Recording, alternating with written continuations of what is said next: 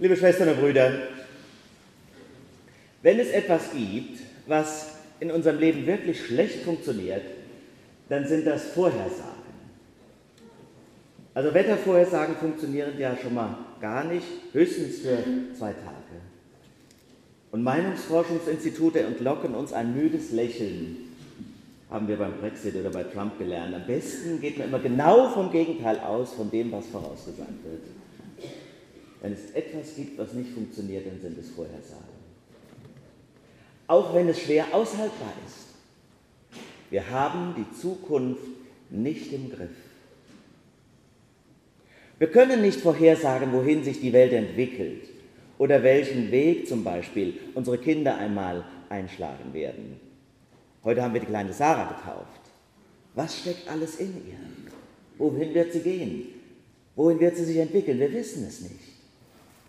Ein köstliches Bonmot deswegen passt ganz speziell für Sie, liebe Frau Frechen. Muss man nämlich wissen, dass die Mama von der kleinen Sarah Ärztin ist.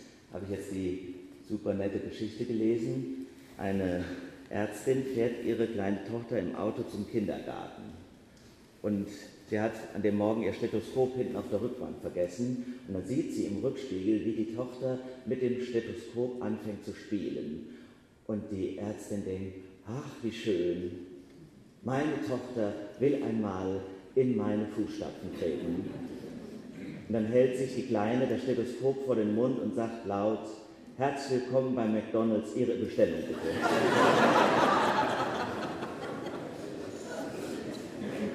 Dumm gelaufen. Vorhersagen funktionieren eben nicht.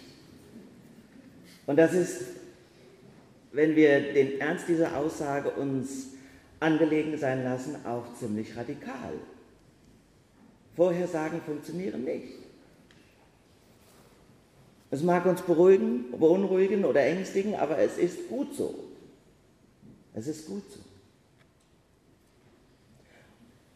Nämlich, dass sie nicht funktionieren, ist die Grundlage dafür, dass wir glauben. Unseres Vertrauens auf Gott. Und deshalb taufen wir. Nur deshalb. Sonst könnten wir alles selber regeln. Weil wir wissen, wir haben die Zukunft nicht in der Hand, aber Gott schon. Und besonders skeptisch, meine ich, muss man bei Untergangsszenarien sein. Gerne wird da ja Angst geschürt, um mit ihr Politik zu machen. Jetzt denkt ihr wahrscheinlich auch an manche aktuelle Parteien und Menschen. Aber ich sage euch, auf dieser Klaviatur spielt auch die Kirche ganz hervorragend. Unsere evangelische Kirche im Rheinland zum Beispiel hat schon vor weit über zehn Jahren die Parole ausgegeben 2030. 2030. Immer groß. 2030. Wir müssen vorbereitet sein für 2030. Warum gerade 2030? Weiß kein Mensch. Vermutlich, weil 2030 damals noch so weit weg war, dass die Zukunftsszenarien niemand überprüfen konnte und gleichzeitig war es noch so nah, dass man schon ordentlich Angst damit machen konnte. Jetzt ist aber 2030 tatsächlich schon ziemlich nah gerückt. Eine Prognose damals hieß, wir werden 2030 nur noch halb so viel Geld zur Verfügung haben. Deshalb müssen wir jetzt schon Anfang der 2000er Jahre massiv Fahrstellen abbauen, damit wir vorbereitet sind, Fusionen durchsetzen, neue Strukturen, große Einheiten schaffen, abbauen, quasi in den Untergang vorbereitet sein. Jetzt haben wir schon bald 2017. Ärgerlicherweise erfreut sich die Kirchensteuer einer ungebrochen positiven Entwicklung. Konnte ja keiner mit der guten Konjunktur rechnen. Aber die Fusionen und die Basis der Strukturveränderungen, der, der, die Basis der Kirche schwächenden Strukturveränderungen sind natürlich längst durchgesetzt. Die werden noch nicht zurückgenommen. Prophylaktisch quasi. Denn eins ist klar, schlechter wird es auf jeden Fall. Wenn es halt jetzt noch nicht so schlecht ist, dann später. Und zur Not, wenn es immer noch nicht schlechter werden soll, vertraut man eben auf die sogenannte Self-Fulfilling Prophecy. Aber Schwestern und Brüder, das haben wir nicht von Jesus Christus gelernt.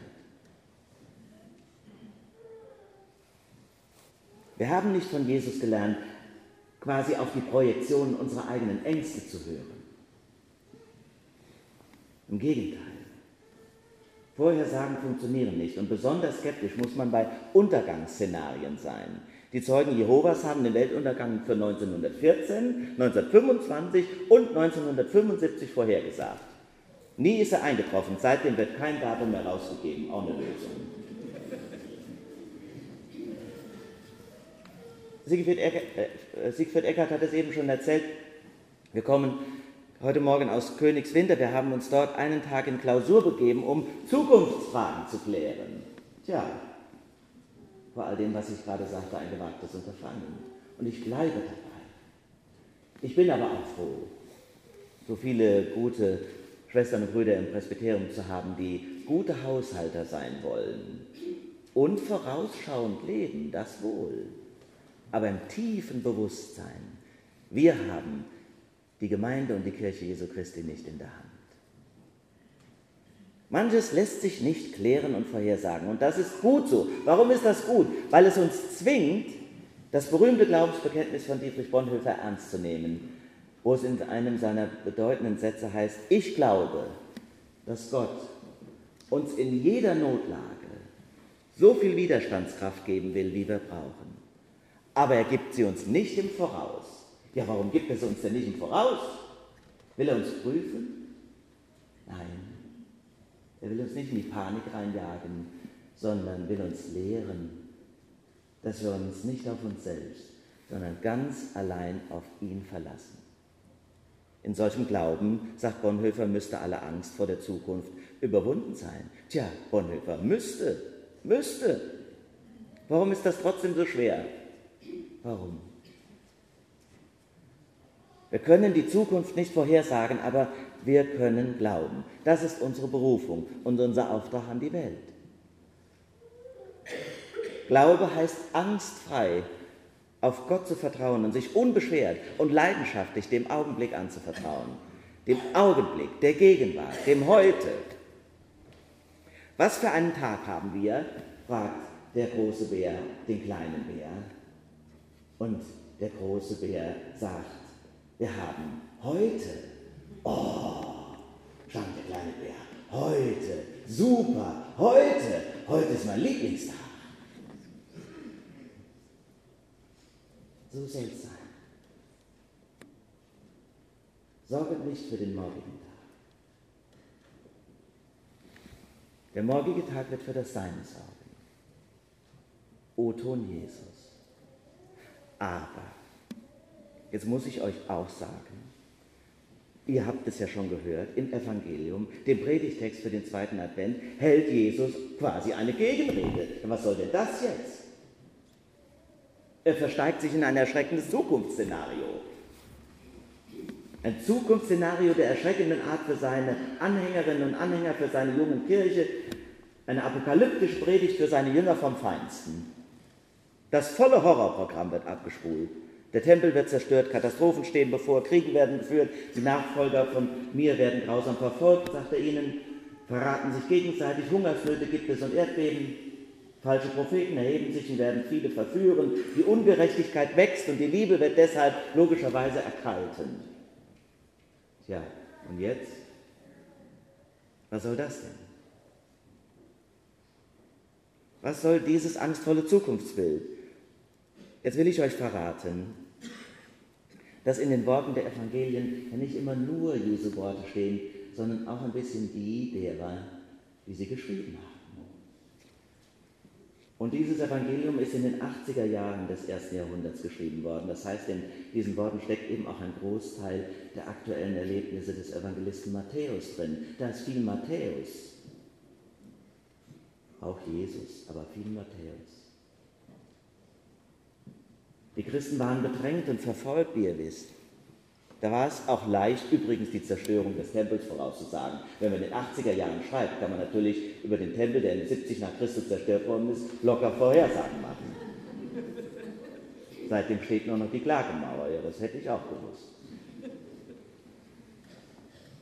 Matthäus legt quasi Jesus apokalyptische Bilder des nahenden Weltendes in den Mund, die damals gang und gäbe waren altbekannte Vorstellungen, von denen auch ich sagen würde, diese Bilder stimmen immer.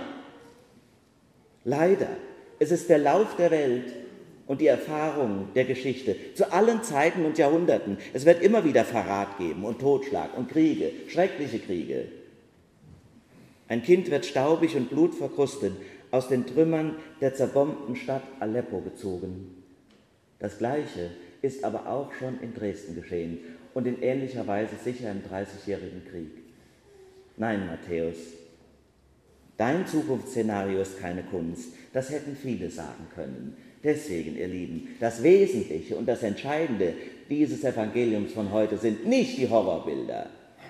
Darin liegt keine Erkenntnis. Das wissen wir alle.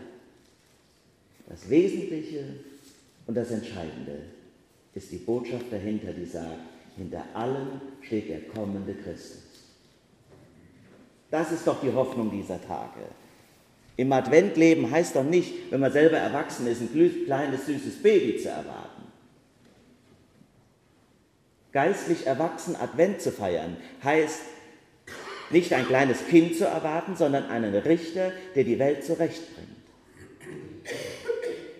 Das ist die Hoffnung, die mit dem Bild der Wiederkunft Christi gemeint ist.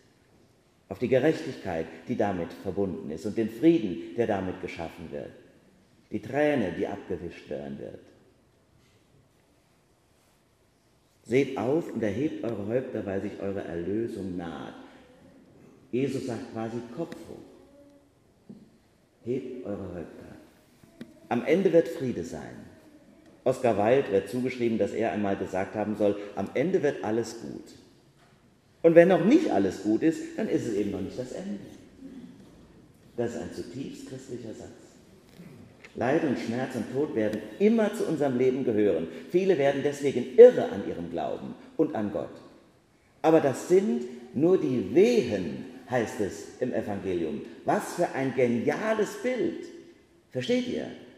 Leid und Krieg und die Schrecken unseres Lebens werden verglichen mit den Wehen einer Frau. Unglaublich. Und da eröffnet sich mir was.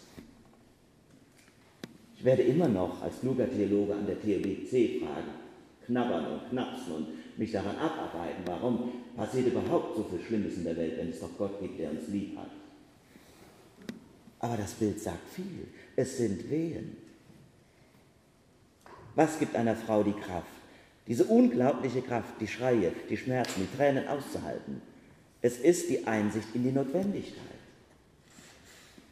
Die Erwartung, dass etwas Unglaubliches bald passieren wird.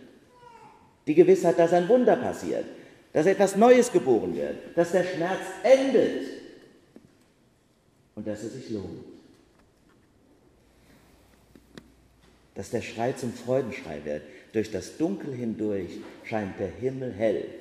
Deswegen sollen wir nicht sagen, naja, wenn es halt die Wehen sind, da kannst du nichts machen. Nein, wir können auch gegen Wehen nichts machen. Aber wir lassen auch eine Frau, die in den Wehen liegt, nicht einfach alleine. Und wir bilden Ärzte aus und Hebammen und Medikamente. Und wenn es hart auf hart kommt, muss zur Not auch ein Kaiserschnitt gemacht werden. Wir werden deswegen die Wehen nicht verhindern in der Welt. Aber sie haben eine große Verheißung. In dem größten Leid ist Gott nahe. Durch das Dunkel hindurch scheint der Himmel hell. Das ist Advent. Und das gilt übrigens auch für jeden und jede von uns, auch wenn er gerade nicht schwanger ist. Weil wir nämlich immer irgendwie schwanger sind. Mit irgendwelchen Sorgen laufen wir ständig darum. Und wenn es uns gerade gut geht, wissen wir und ahnen wir und fürchten wir, es wird auch mal wieder eine Krise kommen. Und dann nehmt sie wie eine Wehe es wird dann in euch etwas Neues geboren und sei es nur die Erkenntnis, im Nachhinein und im Rückblick zu wissen, auch da wurde ich gehalten. Es sind die Zeichen der Nähe Gottes. Darauf lasst uns hoffen in diesen Wochen des Advent, in unserem eigenen Leben, im Blick auf die Welt und auf unsere Kirche und auch voller Dankbarkeit für unsere wunderbare, verrückte und lebendige Gemeinde. Der Friede Gottes, der höher ist als unsere Vernunft, bewahre unser Herzen und Sinne in Christus Jesus.